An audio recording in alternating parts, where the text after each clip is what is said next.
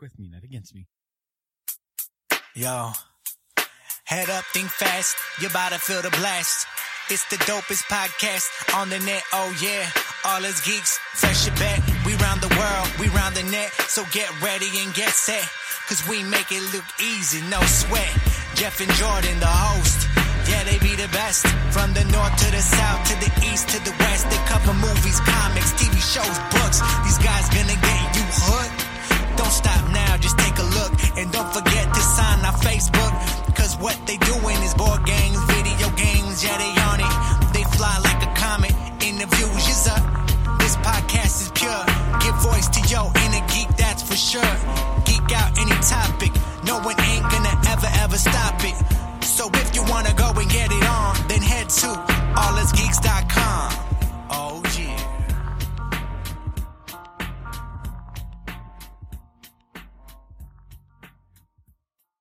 Welcome to episode 46.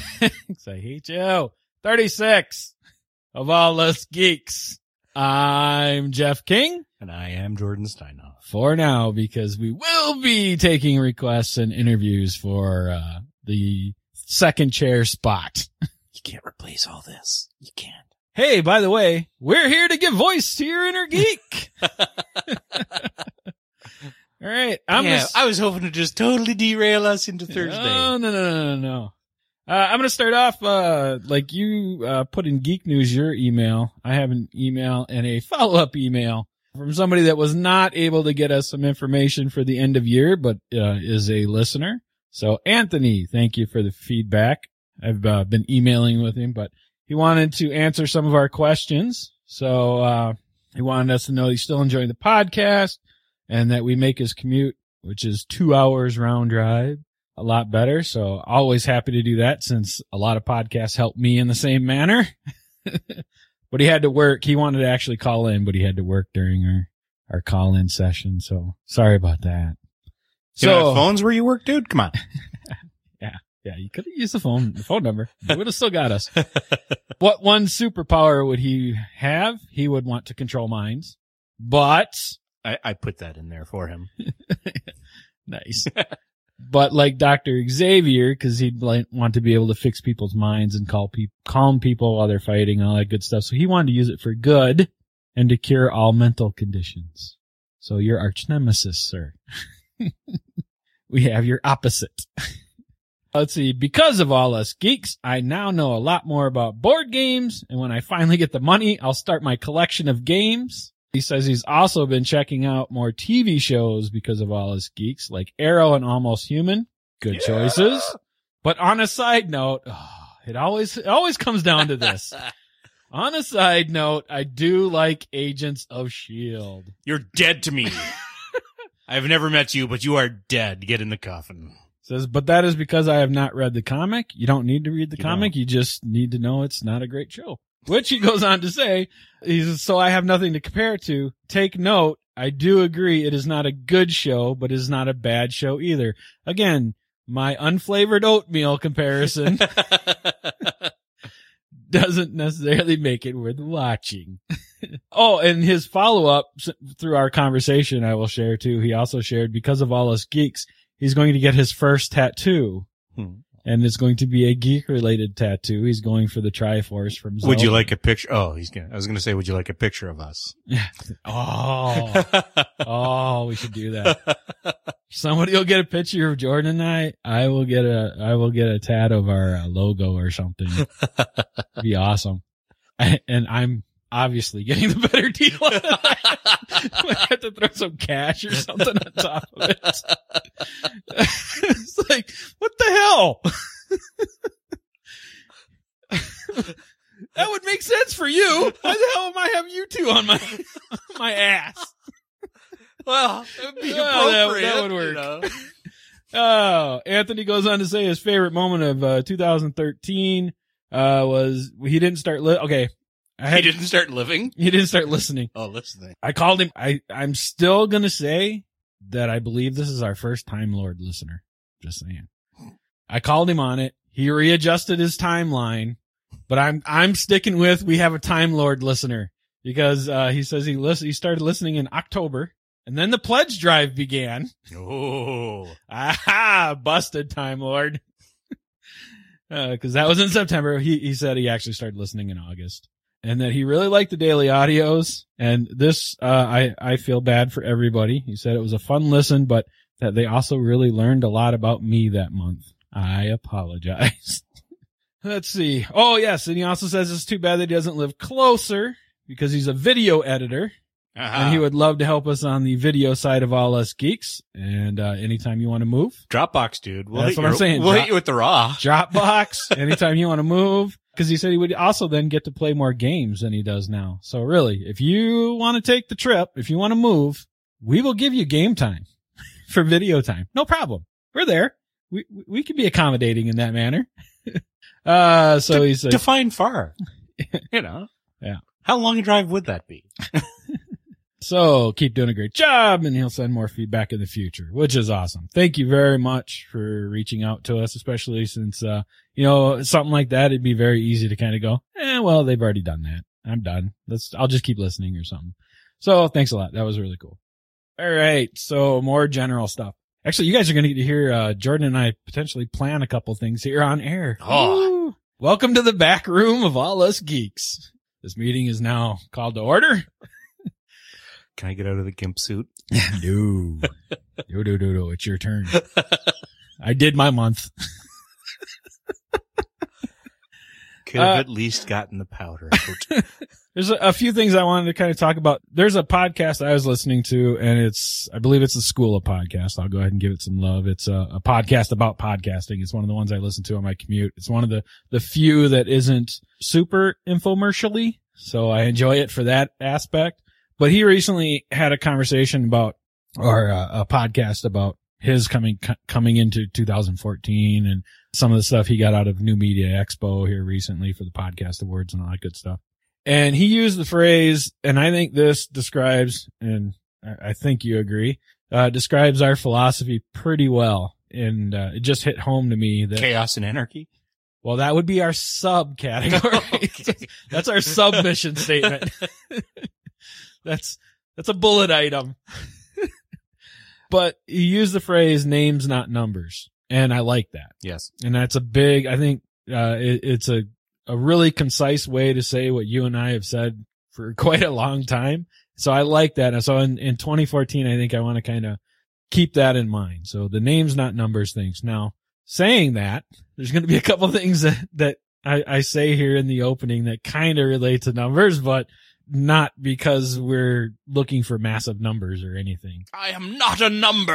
I am a man. But I really do love that philosophy. I know Jordan does too. I I know we talk about every once in a while where we stat stock, but again, it's it's more just the interesting things be about the numbers, like who's listening in Yemen and stuff like that. You know, that, those Nobody kind of anymore. That, Oh, that hasn't haven't- ticked yeah. to two. Yeah. no. Uh, so we got one shot and we blew it. yep. But But the list of ones is getting longer and That's far awesome. more interesting. That's awesome. But you know, things like the email that Jordan got and the emails that I get, and we've been doing uh, Twitter conversations and Facebook conversations and all that stuff. And we actually, virtually at least, I mean, some people we haven't met face to face, but we know a lot of people that are listening now. And that's kind of a cool thing, I think, for both of us. So I like the, I like that names, not numbers thing. So keep it up, guys. Keep interacting with us. We love it. That said, what the hell, people? No. There's a now, when you register on the site, you will be given a number. Yes. that You will have to use in all your posts. Yes. If you, yeah, if you don't, if you don't use your eight digit number, we will not respond. uh, you will be assigned a barcode. that you can put in the tattoo form above our face. No, there, there, I think from time to time, you know, we generally talk about what we'd like our audience to do. And yeah, we yeah, especially when we're alone. oh, Why are you making such innocent conversation sound so pervy, Jeff? cause it's my turn. Cause you've done it all day. I don't know. Uh, but Shh. I thought I would maybe focus down and actually specifically ask our listeners to do a couple things from episode to episode, uh, that would, that would assist us. And one of those is Have you been watching The Following? Are you, are you trying to? I find- love that show, but I haven't, I haven't seen it yet. I, is Oh, I don't know if it's back. I was just saying. Well, are you trying to see if we have a following? Oh yeah, yeah, yeah. yeah, I'm, I'm gonna start small. Oh, it's it's gonna get better as we go along. I'm gonna start small. Go to a park bench and kill somebody. Yeah, just- just Just hit him over the head. Just, you know what? You know what? Don't you, you know what? Let's not. Oh, let's back up. Everybody, back up. I just want you to walk up and go to a bus stop somewhere and just smack somebody and walk away. Don't say a word. Just walk up to him, smack him across the face, and walk away. I'm kidding. I'm kidding. Do it. I'm kidding. no, one of the first things that we we've shared this on the social media stuff, but that uh board game links site. So it's boardgamelinks.com. If you go to the all sites, a lot of people have given us a little love as, it is for uh that site. And what it is, it's listing a lot of places that are involved in the board game space in one way or another. And it's a huge list. It's it's ridiculous. I've talked to him a couple times. Supposedly he's working on like a tag and category thing because at this point it's become white noise. It's like 150, 160 something. I mean, it, it's growing every day. And it's just one big list. D6G went from like 125 to like eight in one Yeah. day. So, uh, we've been on this list for a while and we've gone as high as 14, which was cool. And now we're down into 39, which is still cool. I'm not going to complain because, I mean, people are giving us love. I love, uh, uh, that's a nice thing. So, uh, as of today, we're still at 39 and we had 68 hearts, which is people that have clicked on it and said, move us up the list. Uh, and that is strictly for, and it's not like we've been pimping that out at all. We haven't been pushing that out. We did it a couple times. The other day, I think I put it out one more time just to say thank you. Actually, I didn't ask people to go do it again. I just said thanks to the people that have. But if you're not following us on social media sites and Why not? yeah, you're missing a lot. Just, You think the show is good? just, well, ask, just ask Brian about Twitter conversations. you're missing a lot, but you're probably better off for some of it. and don't forget your daily entry, Brian. That's right. Uh, Just remember, stay under a certain number. so if you go out to boardgamelinks.com and again, check the show notes and you go to the, uh, the one that's all the sites. If you enjoy what we do, if you don't, that's fine. Don't go out there. Uh, if you don't, what the hell are you doing to yourself? Why are you listening? This is like a masochistic. I know. It's like, Oh, I hate these people, but like it was either this or Three Stations of the Cross. I'm flogging just- themselves. oh, it's just not good. and now I think we're probably being used that way quite a bit. Oh. Anyway, number 39 on the list. You right lost now. a bet. You have to listen to.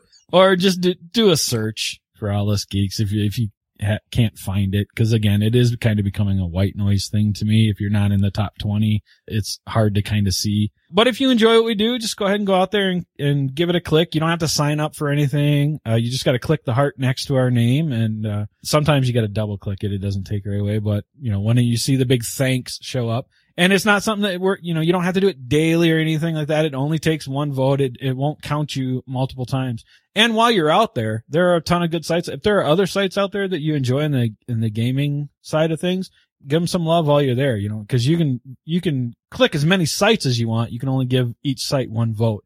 So, you know, like Father Geek and the Game Crafter and a bunch of others are out there. Uh, so if you enjoy what we do, please head out to boardgamelinks.com and, uh, just click the heart and let people know that you enjoy us. And then, of course, the other thing that I would say is if you haven't checked out our YouTube channel, at least go check it out. And if you uh, enjoy the videos, subscribe. We've gotten a few new subscriptions here recently, up to 52 last I checked.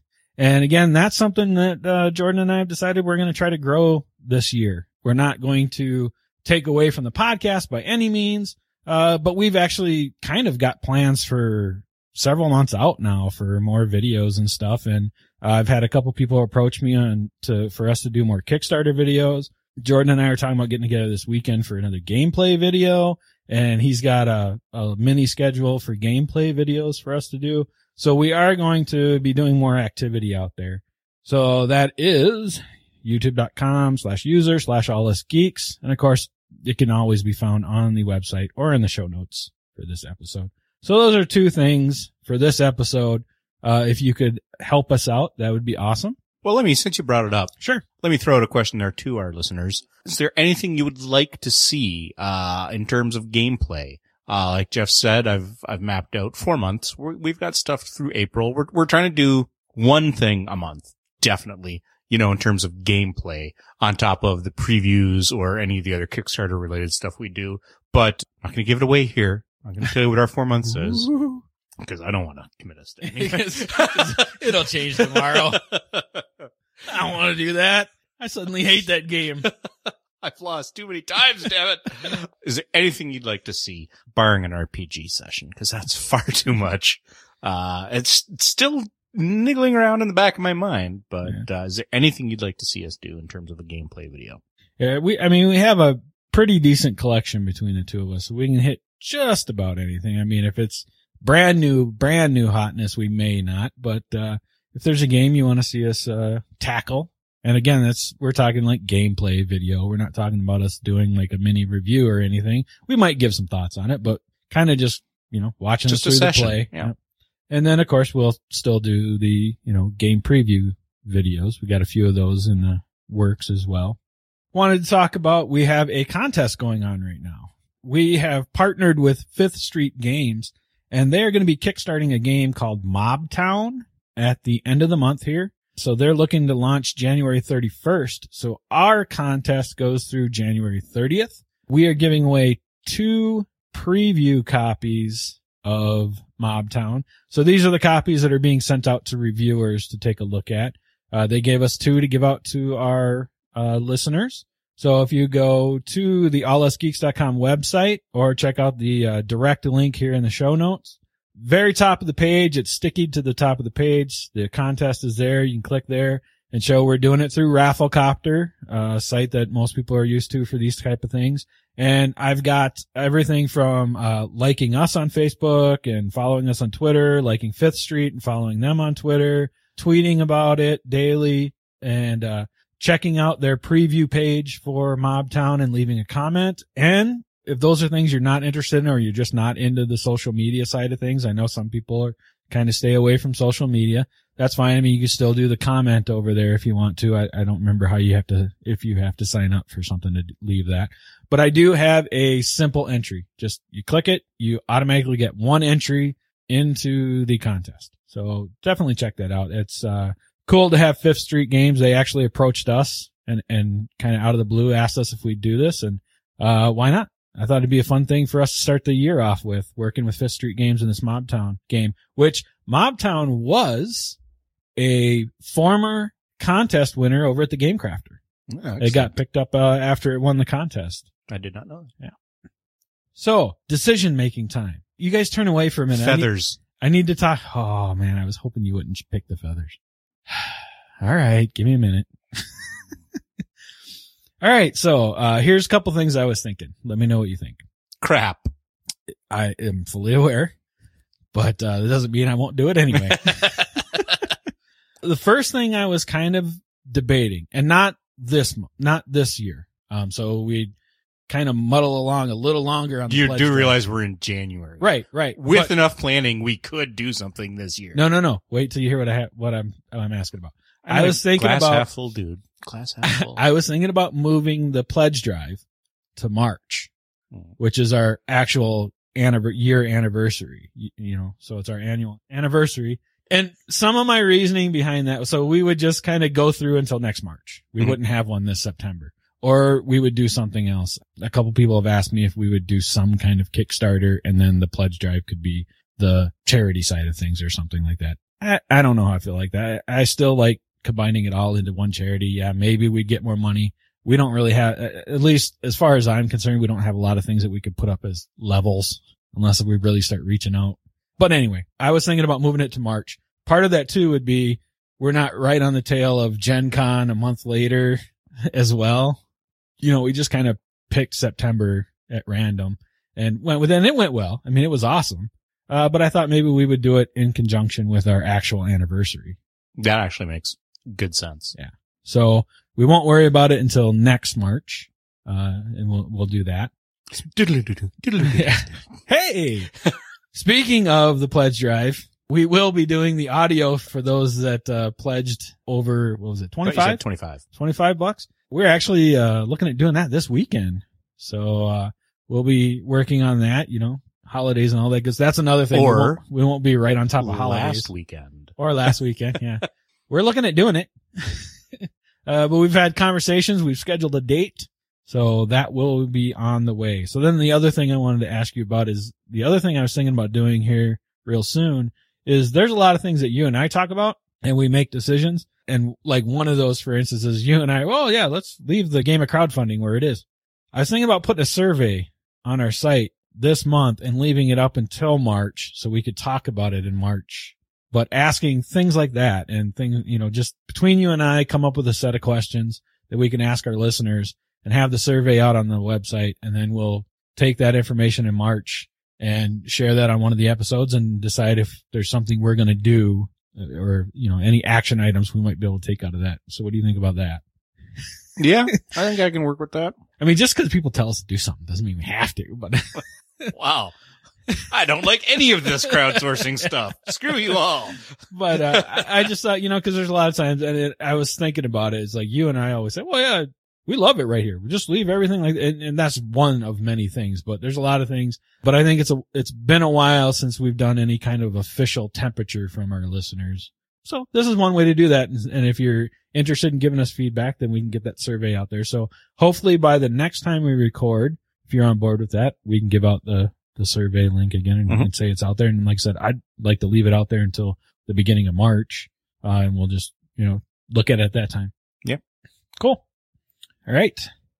That was a lengthy, but that's all my beginning.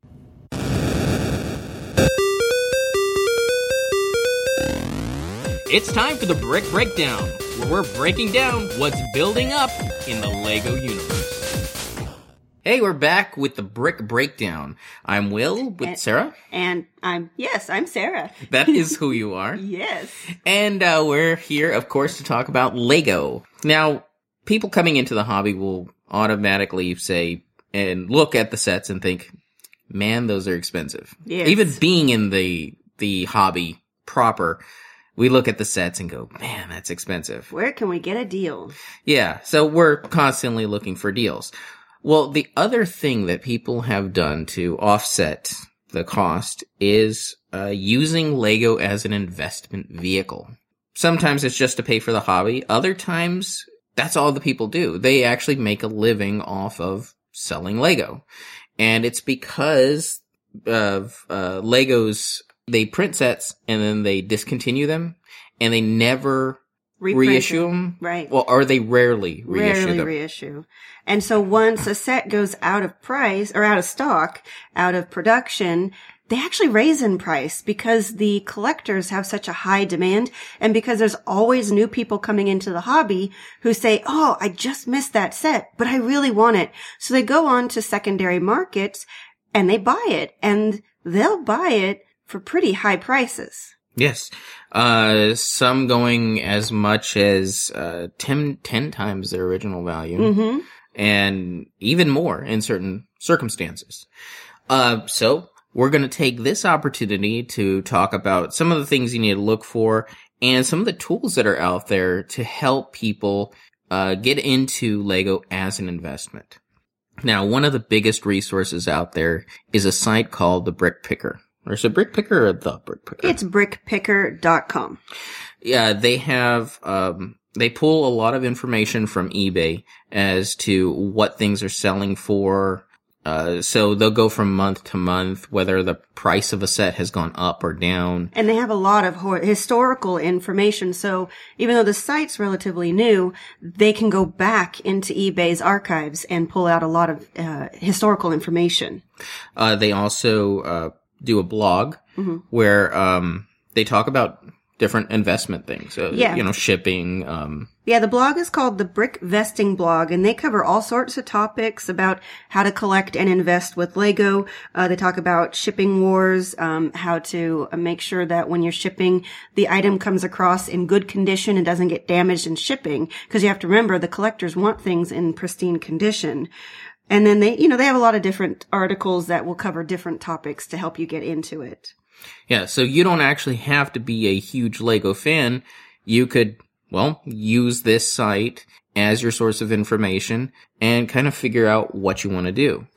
Another possibility is going on to Bricklink. Mhm. And this is more if you're ready to resell, especially if you want, you can sell uh, sets in their complete uh, packaging, Mm. or you can actually break down a set and sell it by the part. Yes. And there's a lot of tools on Bricklink uh, to tell you what you should ideally be pricing Mhm. a particular part for in its particular color, how much it's sold for last, what's the average selling point, what's the average of most people on Bricklink who sell that part for, what they charge for it. They also tell you the highs and lows. So if you've got a lot of a part and you really want to move them, you could also lowball everybody and make your uh, offering the most attractive to people. Yeah, that comes really handy for those parts that they're just this ungodly color that nobody really wants. And it's a really odd shape that can only be used for a handful of things.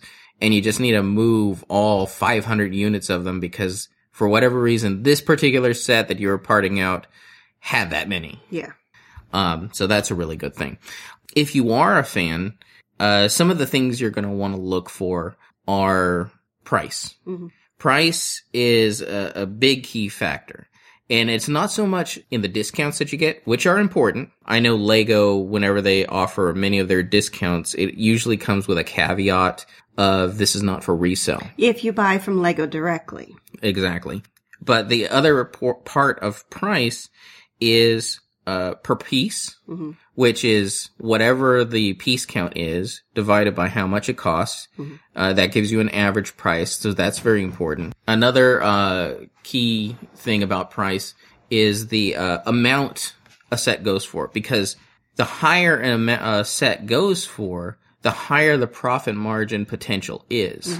So if you buy like a three or four dollar set and it gets a hundred percent increase in value, that's still only three or four dollars. Yeah. It's not really going to get you the money you want or potentially want depending on your goals. Yeah. So for example, there was a big exclusive Star Wars set called the Millennium Falcon and they did the Ultimate Collector Series. Uh, it retailed for about four hundred dollars. Its current resale is around two thousand. Yeah. 2000. It, but the item is, the, the set is out of production. So you would have had to get that particular set when it was still being sold from Lego for its original price and then held on to it. So that's part of the other thing with Lego investing. Some of these you're going to have to invest not only money, but time And space. and space because these sets are not small. And at least not the ones that are going to really get you the money. And you're going to have to store them in a way that the boxes won't get damaged. So if, uh, for some sets, you might only have to hold on to them for six months, but some of them you may, especially some of the larger ones that Lego has actually sold for years now, you might actually have to hold on to them for two to three years before Lego actually finally stops making them uh, so that the uh, resale value will go up. Now, there are occasions where a set is so limited in production that while Lego is selling it, the secondary market price is already doubled or tripled. Yes, that actually comes into factor when you have the limited edition runs where there's so many thousands made for the entire world. Yes. Uh, in my own selling experience, those are the type of sets that I look forward to because I can turn around and we don't have a lot of space. We don't have a lot of time to wait for these things to mature. So finding those limited edition sets really makes a nice profit quickly. Uh, so some of the examples, uh, that I've done is the 4x4 crawler. It was a Technic set. It retails for $200. And while it's still in print, it was selling for double that, Right. which was enough to cover my shipping costs as well as any fees from PayPal and eBay and still have enough of a profit for it, me, for it to be worth my while. But for those who can hold on to it for longer, those kind of deals are even better because all you do is you wait until it's out of production and then it'll probably quadruple, if not more, in value. Yes. Uh, another limited edition I did was a minifigure called Mr. Gold. Uh, they only made 5,000 for the world. Uh, each figure was numbered and they came in these random bags. I found one nearly like the week they released the series. Mhm. And I looked so many, so many stores. I finally found one. It cost me about $3 to buy Mhm. the figure. Uh, I ended up selling it for $725. But that is actually a different case because that was a case of high demand when something first came out. Because as more Mr. Golds were found, because those were random, which is different than anything else that Lego does, because they were random, there was a high demand right at the beginning when there was a low supply. Yeah, I think the demand has dropped to about four or five hundred. So that was an opportunity that I could take in because I'm a fan, because I'm in, I'm paying attention to what the fans want. Uh, it's one way I could capitalize, uh, in an investment way to, um, capitalize it on it and, and actually make a really nice profit. Right. Cause I then turned around and bought like a $200 set. Right. And, but then again, we're not investing in uh, long term or as a, a job or anything. We're doing it to supplement our hobby. So it really will depend on what your goals are. Now, when it comes to actually picking which sets, that's really going to be hard if you're not a fan because you can't just pick up any Lego set, even the big ones, and just uh, hope that it's going to uh, increase in value. You will need to do some research, um, probably talk to a lot of fans uh, about what is popular. One of the surefire things right now is the modular buildings. Those have always gone up in value once they've um, been discontinued, and sometimes even like even like I said before, during the run, you can sometimes sell them for more. Star Wars, it really depends. I'm not a huge Star Wars fan, and oftentimes they will re-release certain ships and sets. They'll but- they'll make them over and make the Right. make a modification here or there, add a new piece here, Mhm. uh, maybe give a new paint job to one of the minifigures. The problem with Star Wars, it yes, it was a high demand uh, product, but because they've been doing this, you know, reissuing of Mhm. uh, certain sets, it's kind of oversaturated Right. the market. So, I mean, there's still sets out there that go for a lot, but uh, you have to work harder to find what those are Mhm. to identify, yes, that's what people will want. Because sometimes people want, uh, interesting colors. Uh, like Sarah was saying, the modular series are notorious for coming up with these very vibrant dark blues, olive greens, brand new colors or pieces that have been never made in certain colors. And Right. Uh, So it, it it's a departure from that normal box of bricks that you can get off the store who just has all the primary colors. Mm-hmm. Uh, other people are looking for complex builds, uh, which again is why the modulars fit a, such a, a good category for investment is because they're an expert level building. Mhm. And it just has tons of detail that Lego fans really gravitate towards. Right. Now, some of the licenses have done well. Both runs of Harry Potter did exceedingly well for resale, but the first one did better because they did such a limited run of them. But other ones, such as Pirates of the Caribbean or the New Lone Ranger, have not done as well uh, for reselling. Um, popular sometimes when it comes down to it, the popularity of the movie will impact the resale value of the set. And so Harry Potter was really popular. I mean, it had the, the base in the books and that type of fan base. But the Lone Ranger movie, for the most part, bombed. Now that one's a little different because Lego fans have been waiting years, almost a decade or more, almost two decades, for Lego to do any type of Western series again. Uh, Yeah, it was like the mid nineties. 90s that they did a Western series and they haven't done one yet. So among Lego fans, everybody loved the Lone Ranger sets because it finally redid those things that they wanted. But on the whole, the mass market Lone Ranger did not do well because the movie didn't do well. So those ones are a bit more of a chance to take for resale value. Yeah, and, and it's possible to actually still make good money off of that because the sets didn't do well because of the movie. It means they got discounted earlier, Right. and fairly deeply. Yeah. Therefore, when you take that and then hold on to it, a Lego fan probably a few years down the line will look back and like go, "That's an interesting set," Mm-hmm. and want to pay the money to have it in their collection. Right. So it's not completely out of out of the realm. It's just like Sarah said, because it has a slightly negative uh, connection outside of the Lego universe, it becomes a chancier investment, and that's why you then go back to tools like the Brick Picker and and see how how they think it would perform. Yeah, you're really just best off doing your research and don't buy blindly. Even if something is really, really discounted. I mean, if it's really discounted and the set is not very popular, you could break it down for parts, but you have to be ready and willing to do part orders, which takes a lot of time and even more room to separate all those things. Yeah, it's ten times more tedious than just Reselling uh, yeah. Here's a here's a box, uh, the set. It's complete. I'll just make sure it's mint. Uh, versus okay, now I have someone ordering three pieces of this type in this color Right. and maybe a handful of this one, handful of that one, and then it, it's you're spending all day picking those Right. out. So you're going to need a, a really nice setup to organize yourself if you plan to go that much further. I mean, there is good profit in it because, like Sarah said, when it comes down to it, if you find a set that just doesn't perform the way you want, you always have that option. Yeah, you always have the chance option to break it down for parts. Yeah, a lot of times, uh, some, uh, builders buy these sets and they don't need all the minifigures. So they resell the minifigures, which almost goes for like half the price of the set. Yeah, if you've got really popular minifigures, because there are a lot of people that just collect minifigures. So any popular minifigures you can resell. Like uh, right now, the Teenage Mutant Ninja Turtle sets, the sets themselves are not that great because they're based on the newer TV show, and all the adults really want the older TV show represented.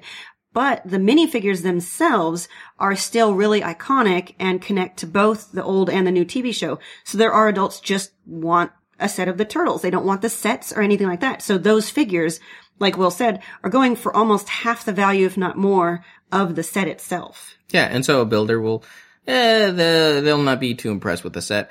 They'll take the figures, sell them, keep the parts for themselves, and then they got an influx of building material. So, if you want to know more, uh, we will put a link in the show notes to the Brick Blogger, where there's an article about the Brick Picker, uh, specifically. Uh, we'll also put in a link for the Brick Picker, so you can go there, check it out yourself. And of course, you can always leave comments in the show notes asking us any questions or any advice you, you, you might want on investing with Lego or just Lego in general. So that's it for us here. I'm Will. I'm Sarah. Uh, and if you want to find us, uh, Sarah's at, Uh, on Twitter at EurogamerGirl. and I'm constantly an uh, article contributor at the Brick Blogger, so you can find me there, mostly under the Brick uh, breakdowns, uh, where I do reviews. And um, yeah, That's everything. so uh, see you later, and Okay. hit the bricks. Oh, and Happy New Year! Happy New Year.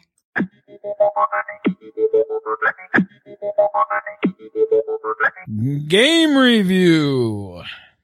We are going to be looking at Eternal Dynasty from Zucchini People Games. The Eternal Dynasty is a three to five player game.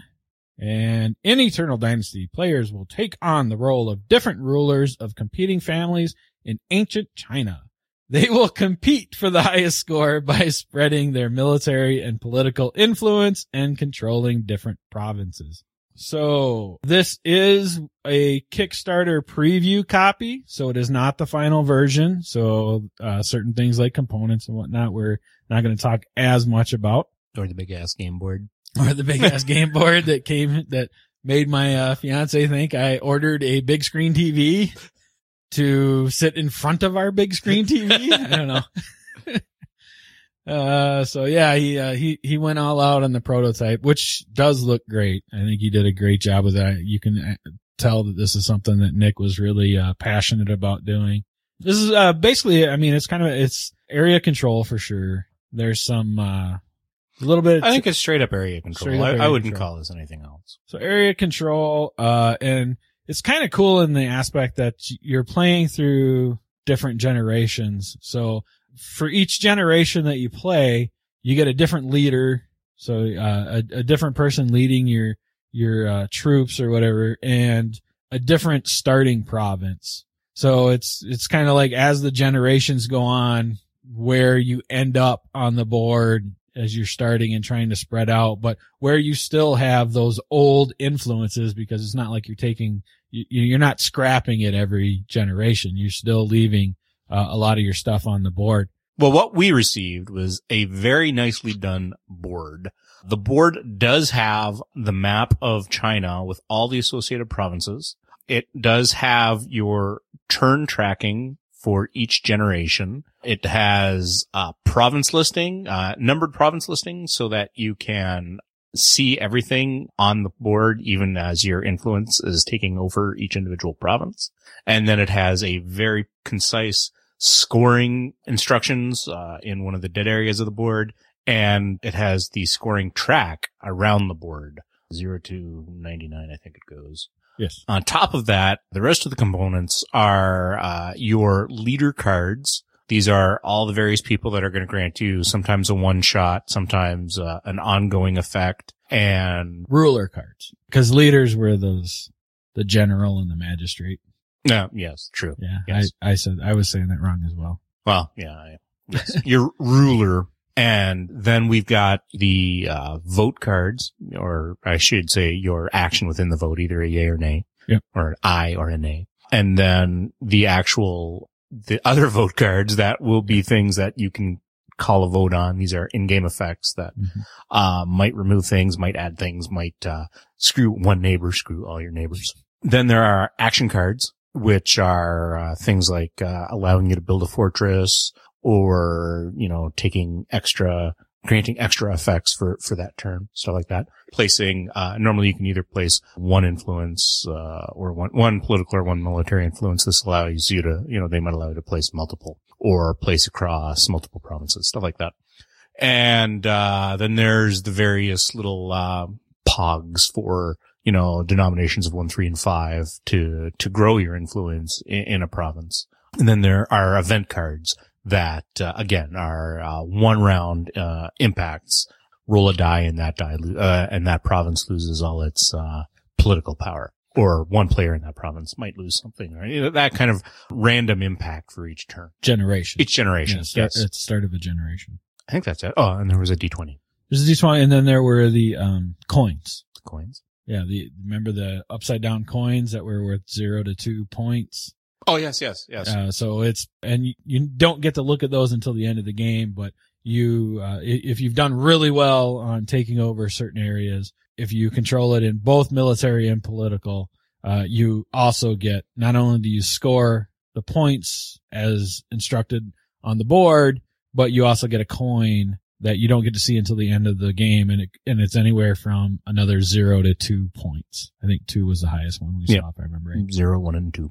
Yep. And then there's some various tokens too, like the structures, uh, the ones that tell you whether or not you have the general or the magistrate, the ones that tell you if you have a fortress or is it palace and, and stuff like that out, out as well. So yeah, it's, uh, it comes with a lot of bits. You'd expect that, I guess, kind of for what, what this is, the area control stuff. And, uh, you don't have political influence and military influence tokens. You have influence tokens and the map is actually divided up on depending on where you put your token in the province is where you're putting it down for military or putting it down for influence. Each province is divided into two sections. Top half of the province is always military and the bottom half is always political.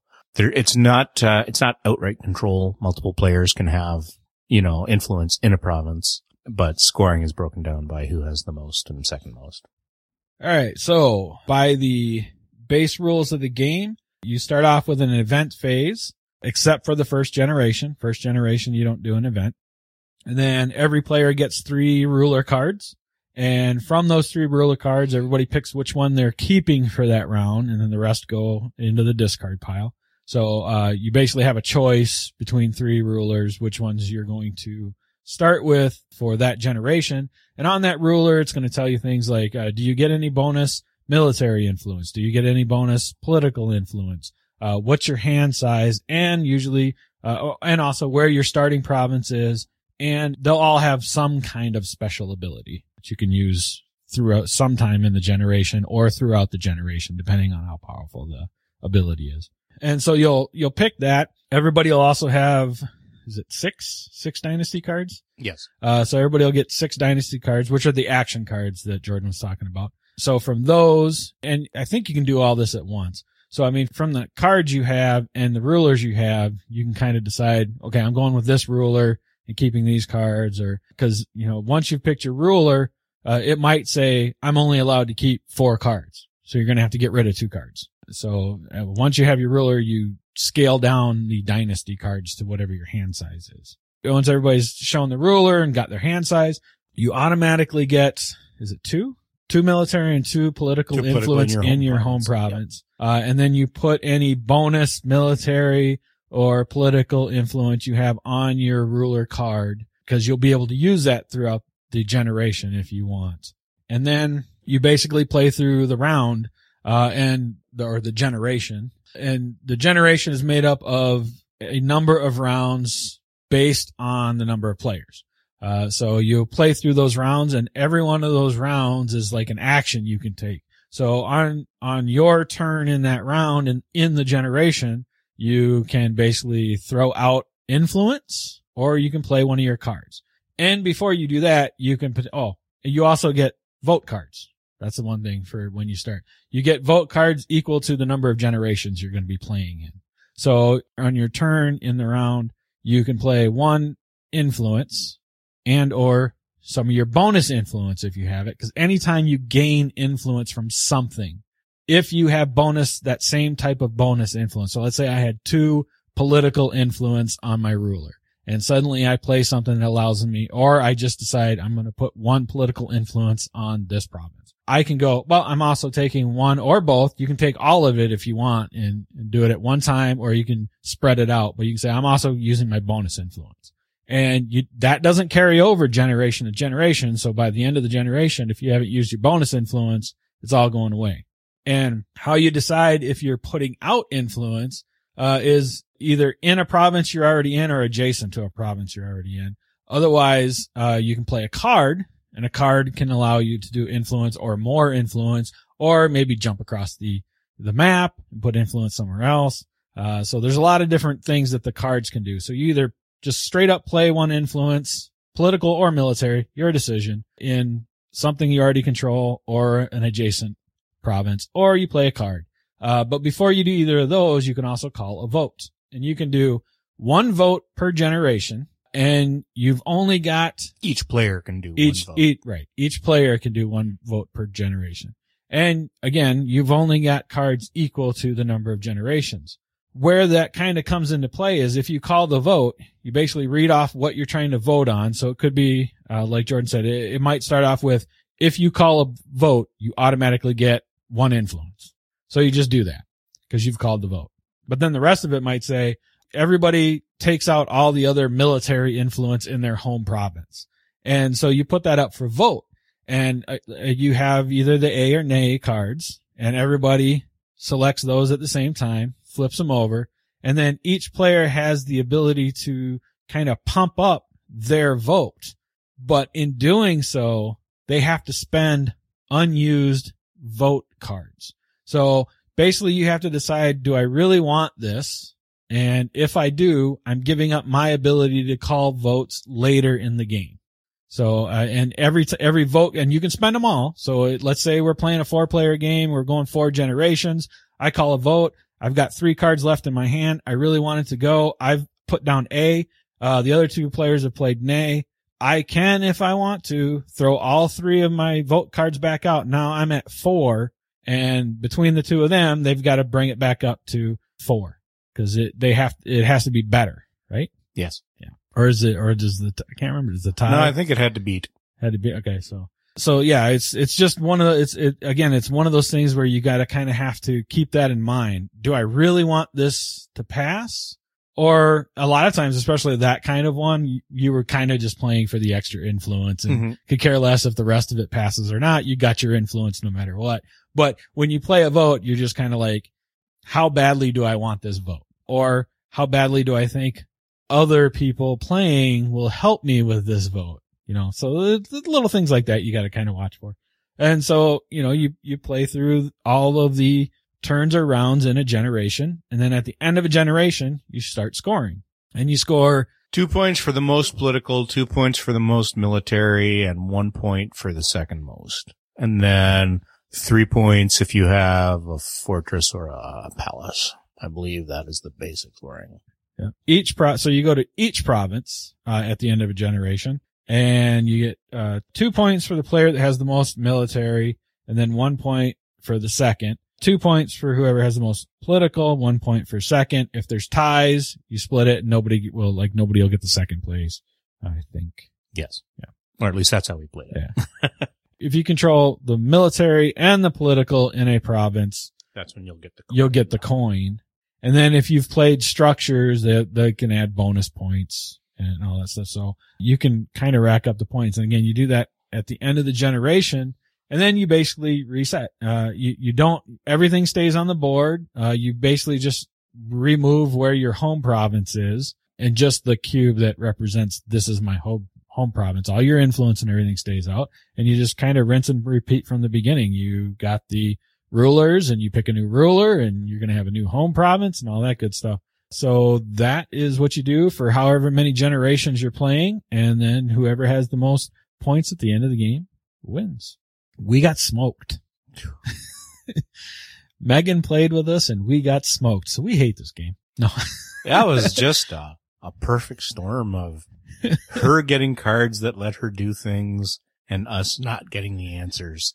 Well, she got the cards that let her do things and she got the answers because she deprived me of what I was trying to do. And if I'd had those cards, I could have done the same to her. What it was like, Oh, and I got hosed in the In the- last generation. well, she had something like 40 points over th- two rounds just on her castles. Yeah, she smoked us. So, uh, components, again, this is a, uh, preview, so we're not going to talk a, a ton about the components. What we got was nice. I know, like, the shards we got for influence points and stuff, that is not going to be part of the actual game, uh, which would be like the, you know, the one complaint is one, they're kind of huge and they were, you know, the flat stuff. So, but that's, that was for a prototype. It comes with a lot of bits. I mean, it's, it's a nice looking game. The art is beautiful, I think, which we can talk about a bit because some of the art we had is, is the art that's going to be used in the game. Uh, the map is pretty much the map that's going to be used in the game. So art wise, as far as components, I mean, Nick's done a fabulous job of gathering the art for this game. Yeah, the, the ruler cards are are spectacular. All the artwork is very much period correct, I guess you'd say. It looks very much like the style of the ancient art. You know, it's uh very distinct lines, very a lot of flowing motion in a still image. Good use of color. There's a lot of purple, so I'll always give you points for purple. Yeah, it's very much the, the ruler card's very nice. Mechanics, what do you think of the mechanics? I'll just say, I, I told Nick, I was like, I, I didn't get a good read off of Jordan, so I have no idea what he's going to say when we actually record this. Well, you know, it's, I'm just, you know, not first time I've said it. I'm just generally not keen on area control games. But mechanically, I don't think there's anything that, you know, going through the rule book you weren't able to answer. Everything is very straightforward. There's no, there's a limited amount of options of things to do each of your act, action, each of your turns, a limited number of actions. So there's no, um, AP on what you're going to do, but there's a little bit of analysis needed for how you're going to do it. It's, uh, mechanically, I think it, it's fairly sound. It is, uh, simple, but not, not in a bad way. Right. Yeah, actually, you kind of just hit on something that I've been thinking about with this game. But first, I'll go through mechanically.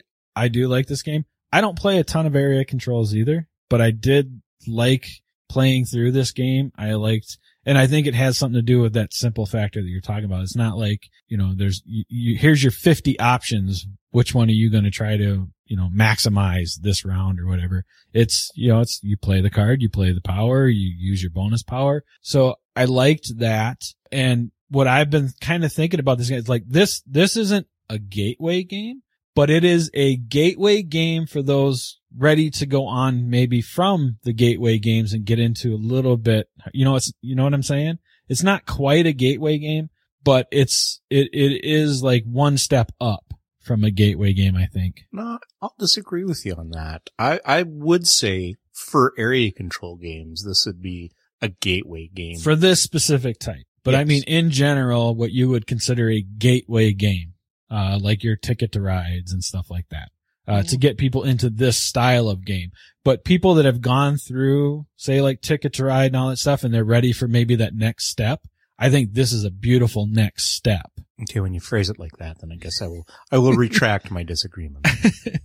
yeah. And, you know, walking away from this, I mean, even Megan, I think had a really good time with it, obviously because she smoked. Well, when you win, yeah, it's the best But- game ever. but you know, th- this is not typically the type of game that she wants to sit down and play. And I think she had a good time with it. And I think she played it just right because the, the one thing about games like this that tend to bother her isn't the game itself. It's everybody else around the table taking too long because she's already started. She is a planner. Mhm. So, and that's her big thing is like, oh my God, will you guys just go so I can hurry up, and do the 10 things I've already thought of? And with this, I think there's that nice balance, right? Cause there's only a couple things that you can do. So it, does move fairly quickly. You know, you might be thinking a little bit about, all right, uh, we're you know- getting down towards the end of the generation. Mhm. What are my options? Th- It, it is. There's there's just enough uh, just enough going on each each play each player's turn to not make it a total robot game. right. Um, you know, you got to pay attention to what your ruler does. If he does something special, you know, some rulers say you can only vote no. So, uh, but if somebody calls a vote that would benefit you, you still have to vote no because that's Yeah. what your ruler says. Some rulers say you can't be attacked militarily for this entire generation. Hate that ruler. Especially if for the last generation. you know, you got to pay attention to what your ruler is doing and what vote you might want to be calling or, uh, and then, you know, even at, uh, you know, a three player game, uh, definitely at, at a four or five, you know, it, there's, there's only a number, a, a limited number of things you can do, but in a round, the board can change just enough that you still will need, even, even though you've got it planned out, you still will need to take just a second or two to just make sure you've got your numbers straight in your head. Right. And there's just enough going on that it is engaging without being risk. And you get those crazy generations where two people start in the same province. Ugh, that sucked. Uh, yeah. So for that aspect, I will say, and, and I told Nick this, we play, and this is an official variant. It is official in the rules that you don't have to play with the events. Cause I do know for Jordan and I, I think that would have spoiled a little bit of this game having that random element in it. But Megan, after the game, kind of was like, "Oh, I would really like to try that with the with those elements." So you know, if if this it's your is not thing, the type of game where I like that kind of randomness. right? Me either. But if you don't mind it, or like what we said before, I think with Byzantio, if it affects, if it's something that either affects everybody or can be planned for, we're okay with it. Mhm. Uh, when it's just this, whoa, what the hell? One person just got wiped out because of a flip of a card Mhm. or a roll of a die. We don't care for it that as, as much. That's where it starts to border on on punishment Yeah. more, than event. But again, it's, I mean, you can look, just, it, uh, check out the game, look through the events. If it's something you want to play with, great. If it's something like, I don't us- think they're all negative. No. So it's not like it's always going to be a kick in the balls here. Uh, good things could happen, but again, it's, it's not to, it's not to prepare for. It's, and it's not always a good thing for everybody. One nice thing though, I will say is it happens only at the beginning of each generation. Mhm. So you can kind of recover through however many rounds in that generation. Uh, but we just kind of decided not to do it. It was, it was an official part of, of the rules. And I just knew going into that it's one of those things that I know Jordan and I don't care for that kind of randomness when we're trying to plot, you know, every turn what we do. But it's there if you do enjoy that thing. So mechanics, solid. I d- definitely enjoy the mechanics of this game. Uh, I don't play a ton of area controls. I do like this. I do like the simplicity of it. And like I said, it's just kind of that next step in a gateway to me. So rules. I'll start. I, you know, I read through the rules initially. I had no issues with it. I reprinted the rules. Uh, I think after Nick had made a few changes, still look solid to me overall. And, uh, like you said, I mean, while we were playing any questions, we were able to find answers in pretty quickly, actually. So, so yeah, I mean, rules wise, that's another thing to me that brings this to that next step in a gateway game because it's easy to learn to teach. Uh, I mean, it's, it's not, it's not like you go, "Huh, what? I, I'll say, I mean, the only thing I couldn't picture until we started was how the vote thing was going to go, go down. Uh, but once we got it on the table, got the cards out, looked at the vote cards, it's like, okay, now I get why I'm doing the vote, you know, cause just saying, Hey, you do a vote and say A or nay or it was like, all right, well, okay. uh, but seeing it on the table is like, okay, that, that makes sense now. Cake or death. Yeah. so rules, solid rules so far. And, and, and the rules I'm working with was plain text. So no examples, no images yet, just the plain text rules and got it right away. I mean, we got it. We played. We were good. And Nick even's like, Oh, what, what kind of questions you got? I'm like, we're good. Uh, we, we got through it. We're good. No, no questions. Until you hear this, Nick, and discover that we not Yeah. only didn't get the rules right, we blew everything. What and we've just totally reviewed the wrong game. Yeah. Yeah. So when the Ninja Turtles You came in, vote and do actions. what do you mean sheep? So when we were trading the wool, so in New America, teachability, I think we've pretty much covered that one. I mean, we, none of us had problems with it. None of us kind of went, uh, wait a minute, what are we doing? Which again, Certainly Megan didn't. no, obviously, no, no, Jordan and I did. uh, what did we do? Nothing. Why did we just get smoked by 30 points? like I said earlier, this is one step up from a gateway for me. Uh, this is the next level of, of gateway. So I, teachability is not an issue. I don't think for anybody. Theme. What did you think of the theme, sir? I liked it, but I will generally give, uh, better than average marks for anything to do with Asia. Yeah, I, I really liked it too. And like, like we said earlier, I mean, the, the artwork and everything lends itself really nicely into the theme. The idea of the generations is kind of cool and, and getting a new ruler every generation and all that kind of stuff and, and, and playing all that out. Uh, I dig it. And the fact that, you know, your rulers are randomized, but it's, it's, you still got a choice. You know, you get three every generation and pick one. Uh, so it, it was kind of cool. And, you know, obviously that can lead to some things too. Like our last generation, Megan had the, you can't touch me militarily. Jordan had the, I do all things military. I got screwed. that was a bad last generation for me. so yeah, th- those things are kind of cool. I really did like the theme. So fun factor overall, your overall impression after it's all said and done. After it's all said and done, you know, I enjoyed it, but it's not something that I want to add to my collection. Uh, you know, if you buy it, awesome. You know, I will play it. Somebody buys it, I will play it, but didn't blow me out of my socks or anything like that. I enjoyed it. Solid seven here. You know, there's nothing here that makes me go, you know, I, I'm going to grade this down even more. Just, uh, in the end, it's an area control and that's eh, for me. So it comes down to basically your gameplay style. Yes. I mean, you, you're not a big fan of area controls. There's So- nothing technically wrong with this game that makes me go, wow, this should be a five.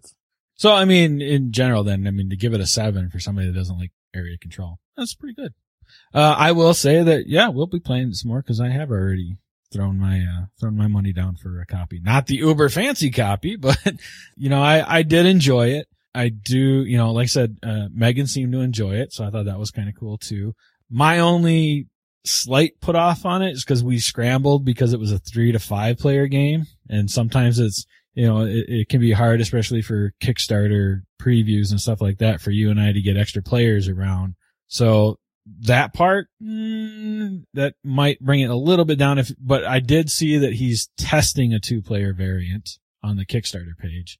But still, that's, yeah. See, that was, that was a plus for me. Yeah. You know, area control where you get into two players, it doesn't matter how good the variant is. It's still just two players. Right. I think he's trying to putz around with a, a dummy AI or something like that. So it's going to be, eh. Eh, but no, for, you're right though. For an area control, having it three to five makes sense. It was just hard for us to, cause he, he even came back and said, well, make sure you play with four plus. I'm like, that's not happening there. I mean, we scrambled to do the three, three player. not, not right around this holiday season. yeah, right around the holiday season. It just wasn't going to happen. But uh, like I said, at the end of the day, I, I, I threw my money down. This is something because it is that nice gateway-ish game. So it is something that I could, I think I, we can easily bring to a game day. I can easily take it to a convention when we do the open game areas. And You know, you mentioned this'll go- so I will make the comparison in terms of non-traditional area control games. There's no, there's no dice being rolled. There's no, as with Byzantio, you're putting stuff down, but there's no dice being rolled. There's no masses, plastic being moved around from province to province. There's nothing like that. It's not risk or hegemonic or, you know, TI where the military aspect of it is very controlled by a random factor of dice and just moving hordes of plastic. It's very, it's somewhat abstract in that sense. Mhm. And as with Byzantio, you know, the events, if you use them, eh, I don't like them. But in terms of kind of the non-traditional area control, I much prefer this to Byzantio. I don't know why, cause they're mechanically very similar, you know, limited choices. Generally everything you do is to your benefit. You know, it- you're growing your empire more than you're trying to destroy your neighbor's empire. But there's something here, possibly thematically, that pushes this ahead, uh, in my mind. All right, so there you go. Eternal Dynasty is on Kickstarter right now, going through I think February 16th, 15th or 16th, but it's on Kickstarter as we speak. And of course, I did get an image from him today, so we're going to put that up on the website. And uh, the link for the Kickstarter will also be in the show notes. So check it out.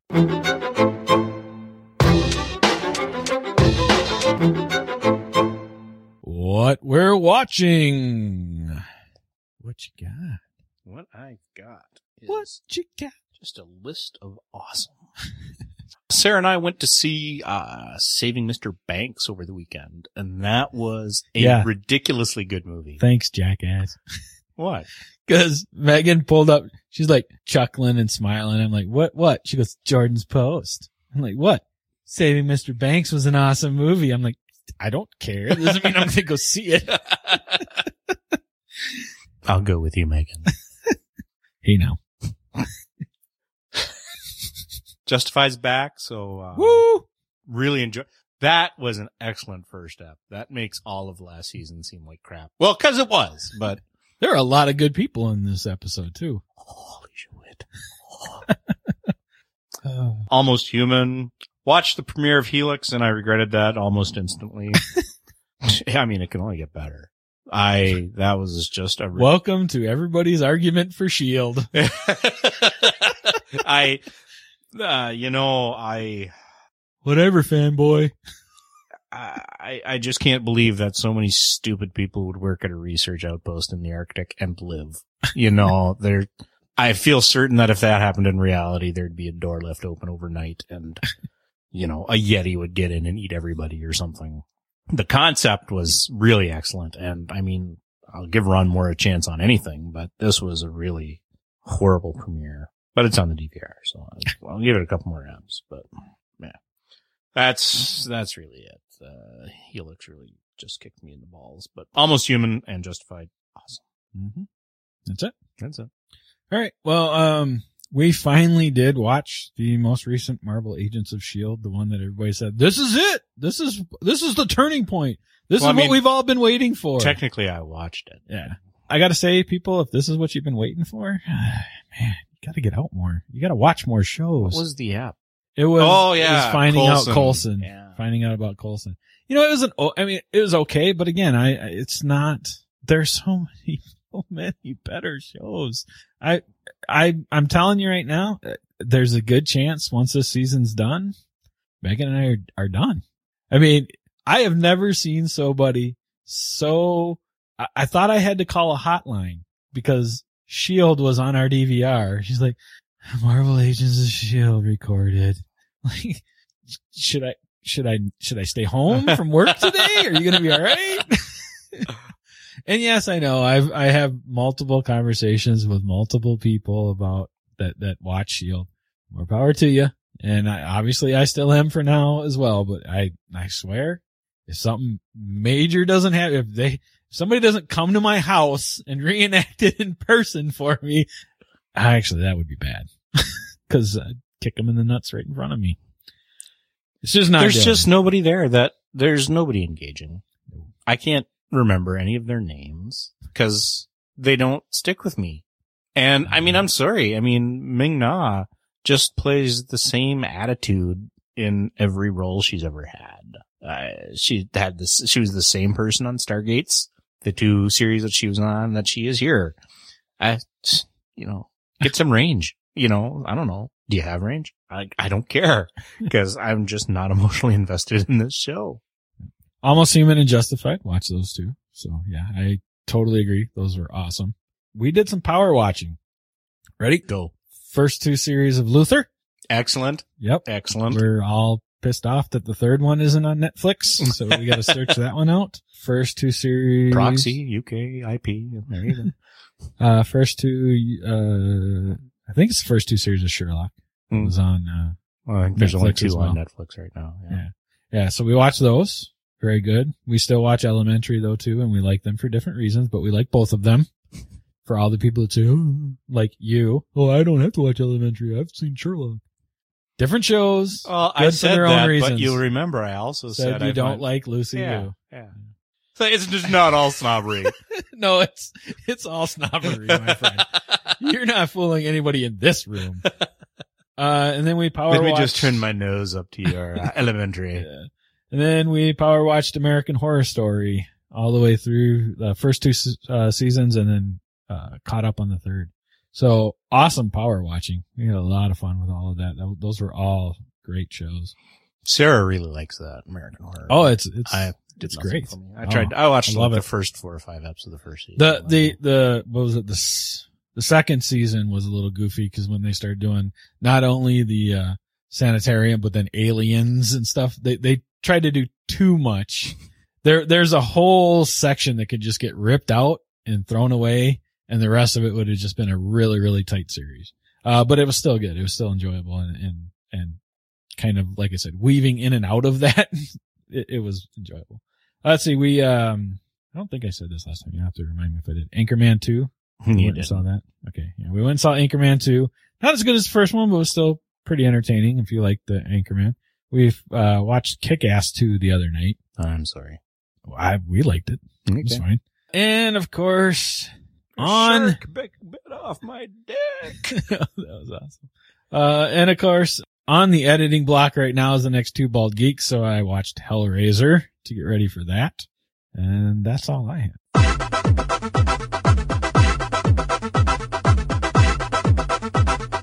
What we're reading slash listening to. Jordan, I am completely caught up with Fanboys versus Zombies. It has ended. You got out at the right time that last ep- that last issue pissed me off. Worst, worst way to end that series ever. So mad, so dumb, so want my money back. And I enjoyed it right up to that for that last issue. They're just like, well, we're out of ideas. We're going away. Jackasses. Every one of you. so, uh, Pathfinder finished the, uh, most recent, which is, uh, issue 12 which wraps up this series, I guess, because it said, uh, join us again in uh, spring. Uh, I guess they'll come out with their uh pirates. Yeah. Version. yeah. Well, th- yeah, they were, you know, getting on a boat. They were leaving Yeah. Ah, Sandpoint. there you so, go. yeah, because oh well. so yeah, Path, but still, you know, it was enjoyable. I have been, I just started, I think I just finished the first arc. So I think it's the first five issues of Invincible. Hmm. So I'm enjoying that. I, I got, I went ahead and purchased the first two arcs. Is dad dead yet? No, bastard. Which time? but no, so so far I'm enjoying that. I mean, it's still him like, you know, learning about his powers and stuff. is pretty cool. I finished the first arc. I've got the second arc to start probably tonight. I haven't been reading Preacher as much because I started grabbing some of the, some of my stuff went down. First three issues of Sex Criminals. Read that. That's pretty good. It's good time tra- uh time manipulation. Yeah. yeah. Yeah. So I, you know, four just came out, so it'll be a while before I get that one because it's full price. Uh, there was a sale, so I got the first five issues of Superior Spider-Man. I actually really liked that. Unfortunately, I don't think I'll ever get to read the rest of it because it's all like four bucks a pop for uh, digital that never goes down. That's Marvel pricing. Yeah. So I, I got, you know, I got, like I said, the first arc in, uh, the 90, they had a 99 cent sale on the first arc. So I'd heard a lot of good things, checked it out. I do really like it. I'll just never get to read it. Probably. And of course, what is it? Chapter 41 of We're Alive Yep. just happened. Yep. That was really good. Did you listen to it? Datu. Yeah, yeah, yeah. Spoiler alert. Datu cries. you know, here's, here's what I wanted to ask you. Even better, Datu swears. Yeah. Datu nuts up for a nap. Well, see, that's what I was going to say. Do you ever think the guy playing Datu just kind of sits there and reads through the script? He goes, wait a minute, wait a minute, wait a minute. I got an idea. Starts just scribbling across the script. Just a minute, scribbling. Throws it on the desk and walks out and it just says, testicles drop. How about you give me a moment? Just one. Just let me be a man for half a second. it's look. I read the rest of the script. Okay, I know what happens. I'm done, Blaze of Glory, maybe. Come on, but still enjoyable. it is. But it's what you expect from at this yeah, point. yeah. All right, that's uh that's what I had. What you got? Alrighty, I finished listening to Monster by A. Lee Martinez, which was very good. I would say it is along the same vein as uh, John Dies at the End, only superior because I didn't need to take acid, and it's far less stream of consciousness on acid. There is a bit of structure, but it's the same thing. It's it's the supernatural is in the world and the people that know about it, it's just matter of fact. It's the dude's a monster hunter. That's what he does. It's didn't even want to grow up to be a monster hunter. It's it's just what pays the bills. The the female is you know the she kind of recognizes that there's supernatural in the world. It's uh, it's funny without trying to be funny, but it's still fairly dramatic without being melodramatic. It's uh it's well paced, well written, and uh it was very enjoyable in in all the same ways that uh, John Dies at the End was not. Yeah. Currently, I'm listening to The Hard Way, the next Jack Reacher book. They continue to be good. Like I said, when I first started listening to these, I didn't think I was going to be able to stick around for 16 or 18, whatever they're, they're at right now. But I think this is number 11 or 12 and they remain, for the most part, very enjoyable. There were a couple there around six or seven that were, seemed like he was trying to expand the character and didn't really work work it out what he wanted to do. But uh yeah, the hard way, uh really enjoyable. I'm about halfway through it. Uh I mean it's the same formula, but he keeps the formula without being formulaic. It's still very enjoyable. I read uh Memory by Lois McMaster Bujold.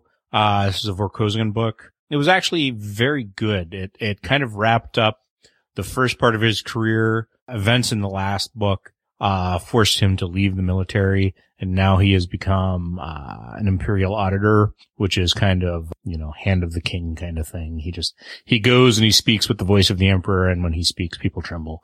And he's uh, had to uh, solve a solve a crime as uh, his, his first job as an imperial auditor. And I'm now on to Komar, the next Vorkosigan book. Again, he's he's continuing. He's out of the military now permanently the the auditing wasn't was not just a one shot thing. He is now permanently an imperial auditor. I think I've only got two or three books left, according to Wikipedia. I think uh only two or three core books left. So when I run out of that, I think uh it'll be somewhat disappointing because these have been consistently good, fast, and enjoyable reads. Uh, on the comic side, I did read the first eight issues of Bedlam. Very enjoyable. Um, Yes. I'm not keen on the art, but the art is very much uh, in tune with the. It, it works for the comic. Yeah. I think that's, I read the latest issue of that too. I think I caught up. That came out too. I just forgot about it, but yeah, loving that. yeah, that was uh really good read. The first arc where he's uh dealing with the first serial killer and and the priest that was that was really good, uh, and his history. uh, aversion therapy at its best. and then I read. uh I think I'm up to date on Suicide Squad now because the last couple issues I read had a tie-in to uh, Forever Evil, but the last two arcs just been weak. Especially they they've added the Unknown Soldier, but of course they're tying it into Forever Evil a little bit more than some of their other titles. So of course there there's been a derailment here. So. But yeah, I'm going to continue with it. Uh, might not read if the next issue or two or continue to be Forever Evil crossovers. I might skip those. But they added the Unknown Soldier, and I've I, I've not liked the modern take on the Unknown Soldier. Uh, so having him come in And the writings is just getting Abrams-esque in, in that they, um, uh, there's always some kind of divisive moment with Waller and somebody in the squad. Then, and it's always the, well, you can't do that, Waller, because blah, blah, blah, blah, blah. Well, let me tell you why I'm going to do it. It's going to be because, cut, uh, cause there's now action somewhere else kind of a thing, you know? So there's, like in every up, there's almost a secret dropped kind of a thing. And that, that's getting very annoying every up, every issue. So that combined with the, the, the recent Forever Evil crossover stuff, that's kind of weak right now. I read, I gathered all the issues for the Battle of the Atom, which was this past, uh, mm, winter's rehash of, it, it's, it's Days of Future Past redone. I mean, and really Claremont did it better in two issues. And this was, it took six issues to do essentially the same thing. It was just bullshit. It's, you know, eh, last year, the original X-Men were brought forward in time. Henry brought them forward in time and uh, Battle of the Atom, X Men from the future come, and, and they refuse to go back because they know Xavier will mind wipe them because you know he can't, they can't have future knowledge. Battle of the Atom, future X Men come back and say, no, you got to go back because you know look at us, we're horrible now, and this is because you didn't go back, and blah blah blah blah blah. And then more future X Men show up, and it was no, I was just. It's typical exploded storytelling for no reason. Just six issues, which really could have been three. You know, at four, it still might have been tight, you know, but three would have been better and just not doing it would invest. Then I've been reading uh, a bunch of the Red Lanterns because they're kind of cool. I, I like them. They're the Rage Lanterns. Surprise. Hmm. I don't know. I think I'm Near and dear to my like, black heart. I think I'm up to like issue seven or eight. They just introduced a human Red Lantern and Atrocitus is back on his home planet in Sector 666 having a crisis of faith kind of because uh, his powers are getting weak and other people's are getting stronger. So he doesn't know what to do. And then I picked up the first two issues of Black Science, which is Rick Remender. And usually Rick Remender is pretty solid. And I'm not going to say this is not solid, but I'm probably going to wait for the trades on this one. It's very much sliders. Now I really like sliders, but it's, it's, the first ep is two members of this team that have, as it starts, means undetermined, travel to this planet that is uh, ruled by frogs. There's two, two, two distinct races, one blue, one green, giant frogs. And for whatever reason, they're trying to get water. You don't know why they're trying to get water, but they're trying to get water for some reason. And they're trying to get away from these frogs. These frogs are very militant. And they're trying to kill them. But the, there's this, the, the slave race of frogs too. And he helps one of the slave girl frogs. And so the slave frogs help them. Blah, blah, blah. Same kind of thing. It's discovered that he needs the water as a coolant for the sliders machine. uh, but rather than just going from alternate Earth to alternate Earth, they're traveling just through alternate dimensions anywhere. Their plan had been to build this thing so that they could go across dimensions to find whatever resources they need to, uh, of course, rape and pillage foreign planets because, you know, we'd like to keep ours.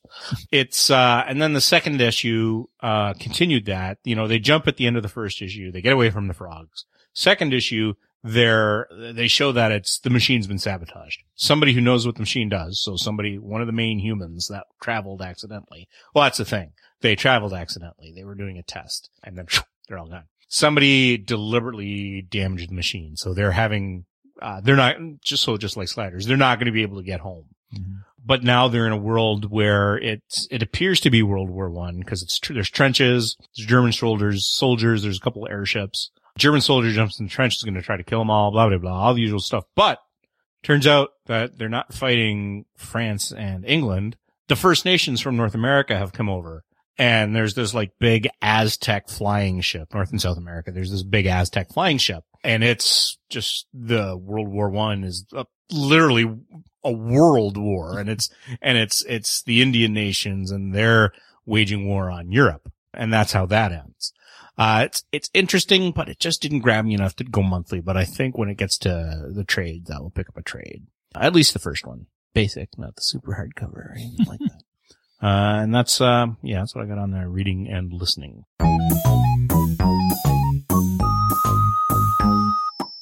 What we're playing. All right, uh, Small World 2 on my tablet. I've been playing that and I, uh, taught Megan Small World on my tablet the other day, so she really liked it. So it was nice to be able to do it that way in the pass and play and not have all the fiddly bits out. Because we played a six player Small World over at Michael's this last week, and uh, which was fun. Mhm. Uh, had a lot of fun with it and, and everything, but yeah, after watching it all come out and all Yeah, that's go away. game I want to own because the owner always ends up getting shafted Yeah. on those. See, I, I, I own it, but I'm just like, Megan, let me teach you this game on, on this little tablet right here. we don't have to pull anything out. So yeah, that was fun. And then of course, we had mentioned before the, uh, the game crafter micro contest is over. We've announced the winners. Uh, first through third was chosen. So, uh, Megan and I and, uh, Holly came over and played a couple of them with us and gave us her feedback on a couple of them. So, uh, let's see, I played, uh, Dig Down and most of these played multiple times. Uh, Dig Down Dwarf, Royals, Overlords, Monster City Planners, Railroads, Of Dungeons Deep, and Thorn and Rose. And all those can be checked out over at the Game Crafter. Some of these will be part of that Kickstarter we were talking about. So that's what I could think of. I haven't really been on the console. Uh, Megan's been on the console, but I've been editing so much recently and then doing the contest stuff that I haven't touched the console. so what do you got? Got in some good clicks. Good day. I, uh, I, I really pissed off this one. Then, then it must have been a good it day was a for good you. day. It was a good day because I had a character with telekinesis and, uh, we were doing the, the, the, the build was, um, two figures only. And one of my figures had telekinesis and neither of his figures had anything that would allow him to activate two turns in a row without taking damage. So I would go somewhere, let him waste a turn moving so that he ended up with two tokens and then I would just telekinesis my dude away. so that's, I, I lost, but it was just such, such an awesome way to lose that it feels, it, I felt so good afterwards. It felt like I won. Nice. But I think if this dude swore, uh, he would, uh, he would have been pitching a fit. yeah, you know who. I lost a game that I retroactively won because, uh, the dude cheated. Not deliberately. He just didn't read his card. So, uh, what actually would have been a loss for me probably would have turned into a win if he hadn't killed my figures illegally. Then I got in two really horrible games of Netrunner. It was the worst shuffling I've ever done. In, in both cases, I shuffled my economy right to the bottom of my deck. And I just sat there trying to defend as the corp with about four credits a turn and trying to, trying to run with, and I wasn't doing the criminal. I was, I was doing, who was I playing? I forget, but it was not a criminal where I could do a lot of stuff for cheap. It was mm-hmm. like I needed, I needed boosting because it was built around Crypsis and it, mm-hmm. it, Yeah. it, it, I can run Crypsis when I have my economy, but at the end of that game, I looked and all my economy were in the last 10, 15 cards of the deck. Oh no, I can't run Crypsis with three credits a turn. and then I got in some You know, good, you know that game has a mulligan roll, right? yeah, but it, it didn't look that bad to start. In both cases, it was like, okay, some inexpensive ice and okay, I got Crypsis and my imps and my first. Okay, so I, I can get stuff out and it, this is not bad. So I will say this looks like good distribution. Despite all that, I almost decked him because, you know, that's, oh, that's who I was playing. Yeah, I was playing noise. And so, uh, so virus decking and I almost had him decked, but yeah, that was a, that was a nail biter. That came down to, you know, it was like seven, six kind of thing. I was either going to get the, get the last uh, agenda I needed or deck him, but, uh, he got the last one before me. I'd like to have seen that game because we've never come close to decking each other when we oh, play. it was, it was excellent. It was, uh, I would say 15 cards or less he had left in his, in his, uh, R&D by the time he, he got his last agenda out. I mean, I never run on, on the archives, Mhm. but apparently he had two agendas in there, but he threw up ice in front of the archive. So it's like, okay, so there's probably an agenda in there, but I'm not going to waste my time and money on, on a run on archives, it, just in case it's uh, a decoy, you know, or a trap. I don't want to, you know, I don't want to pop something that's gonna, he wasn't running, you know, like Jinteki, you know, shell game or anything like Right. that, but I'm not going to waste a run on archives if I actually have to do something. But if I had, I would have run. But anyways, I got in a couple good games of attack wing and X wing. Taught a couple people attack wing. Um, they might be getting into it. We had a Pathfinder session. That was fun. Nice. Broke the game. Broke the game. we were at what was supposed to be the boss fight for the session and uh, we were well outclassed. It was going to be kind of kill the pets and then probably one or two of the players kind of a thing. Mhm. We were, it was going to be a very tough encounter.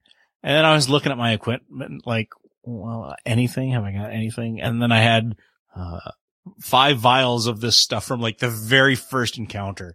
The, uh, you know, in the comics, the, the, the, the liquid the dude's making, the potions the dude's Oh, trying to yeah. make. Well, that, I had five vials of that. So I, I asked Mike, so what does this stuff actually do? And he's like, oh, cause that's like back on page one and we're like halfway through now. So he's like, he's trying to find it. So I look it up on the, on the Pathfinder DB. and was like, oh, the good thing if she, if she makes the save is she's just going to be sick for up to four turns. The bad thing if she doesn't make the save is she's going to take a, uh, a hit to her dex and a hit to her, you know, so it was like, okay, so roll, she fails her first save. So she's like puking. She's losing an action because she's sick and she just lost some spells because it was alemia. Because she just took an intelligence hit. That was one of them, an intelligence hit, like a six point hit to her intelligence. And so I was like, he was not, this, I don't think even the writers were prepared for this. I don't think, I don't think you were supposed to hold on to these five vials for like six levels. but there they were. All right, we'll use them. So yeah, he was not prepared for that. I don't, I don't think Paizo was, was prepared for that eventuality, but it, it did make the, the, uh, the encounter go a little bit differently than I think they had envisioned. And then over the weekend here, we got in a game, Sarah and I got in a game of, a couple games of Lost Cities, the board game, Board the card game, game. I saw that. I, I saw that where you talked about picking up Lost Cities, and I was thinking of the card game, and then I saw your pictures. I was like, oh, because I haven't played the board game version yet. Yeah, I like it. I like it a lot. I played it, um, Stan brought it the last game day that I attended and it immediately went on my Amazon list because that was November and I'm not allowed to buy myself anything between October and December. uh, so that went on there and, uh, I think my in-laws got it for me. Yeah, it's a really enjoyable game. It goes up to four players. Same basic concept as, as the two player game, but now you have a board. I thought of two things on my phone. yeah. One is I'm still looking for somebody in the second chair. Since I haven't mentioned it in quite a while, Temple Run 2. Uh, still playing that off on, but you know what they've added? Cause I know you have stopped playing it quite a bit. There's now a water slide No. in the whole thing. So I just thought I'd mention that, which is interesting because the very first time you play it with, you know, how they usually do like the, uh, your very first play of Temple Run is the tutorial thing. Yeah. So the very first water slide you do is kind of tutorial, but it goes on forever. It got to the point where I was like, did they turn the entire game into a water slide? Because it went so long. Even after they stopped talking to you, I'm like, does this end? Is, did they just get rid of the rest of the game? Is this really supposed to be Temple Run 3? Uh, Devil Run 3, slip and slide. yeah. But, you know, so that, that's one of the new things they've added to that. And then I've been playing a lot of Dungeon Ascendants on my phone too. Hmm. So I've been playing that quite a bit, uh, again. So it kind of comes and goes in waves, but yeah, I've Actually, I've been grinding on Chip Chain a lot now. Too. Yeah. I haven't played Chip Chain in forever, but yeah, Dungeon Ascendants just suddenly was like, hmm, I, you know, cause that's one I got on my phone and my tablet. One of them I keep both. And it was just like, with my, with my gastrointestinal problems around Christmas, I nice. had a lot of time for, for that kind of stuff. Uh, you know, and one other thing I'll mention before we go here, No, since I forgot about it in the general is, uh, Con of the North is coming up soon. So in February, uh, mid February, I'll be at that. I don't know if you've ever made a decision on maybe going one day or something. Uh, it's, no, it's like 14th, 15th, and 16th. Yeah, no, I'm going to be in Rochester. Well, you know, just get on No, 52 there. No, because the next weekend I'm going to Illinois, so I'd, I'd like to be around for. I'd like to be around for one weekend in February. Well, I'll be at Con of the North in February and, uh, Stay healthy, my friend. I will try. Of course, uh, you know, Lance will be there and I think Carl and Cyrus are coming up for Saturday. And so I'll be in the, uh, walk-in and play area again all weekend teaching games. So if you happen to be in, I think it's, is it Plymouth now? Mhm. They're moved, they moved it. So Plymouth, uh, Minnesota, Con of the North is kind of our big Minnesota convention, uh, gaming convention. Even though it's in the middle, not the north. It's kind of central. Yeah. So, uh, come check it out. All right. So that will bring us to the end of episode 36. 40. I hate you. I really do. I'm Jeff King. And I'm the Canadian. Thanks for listening.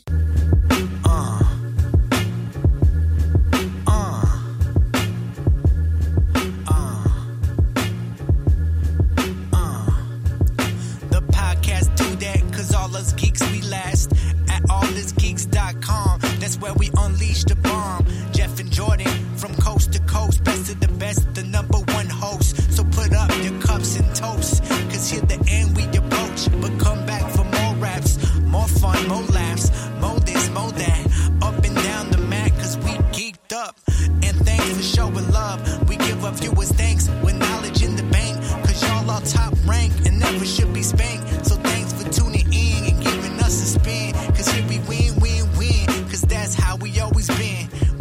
fun, it's been real. Till next time, stay chill, stay trill, do what you like and like how you feel, cause y'all are the real deal, Holyfield. Oh, yeah.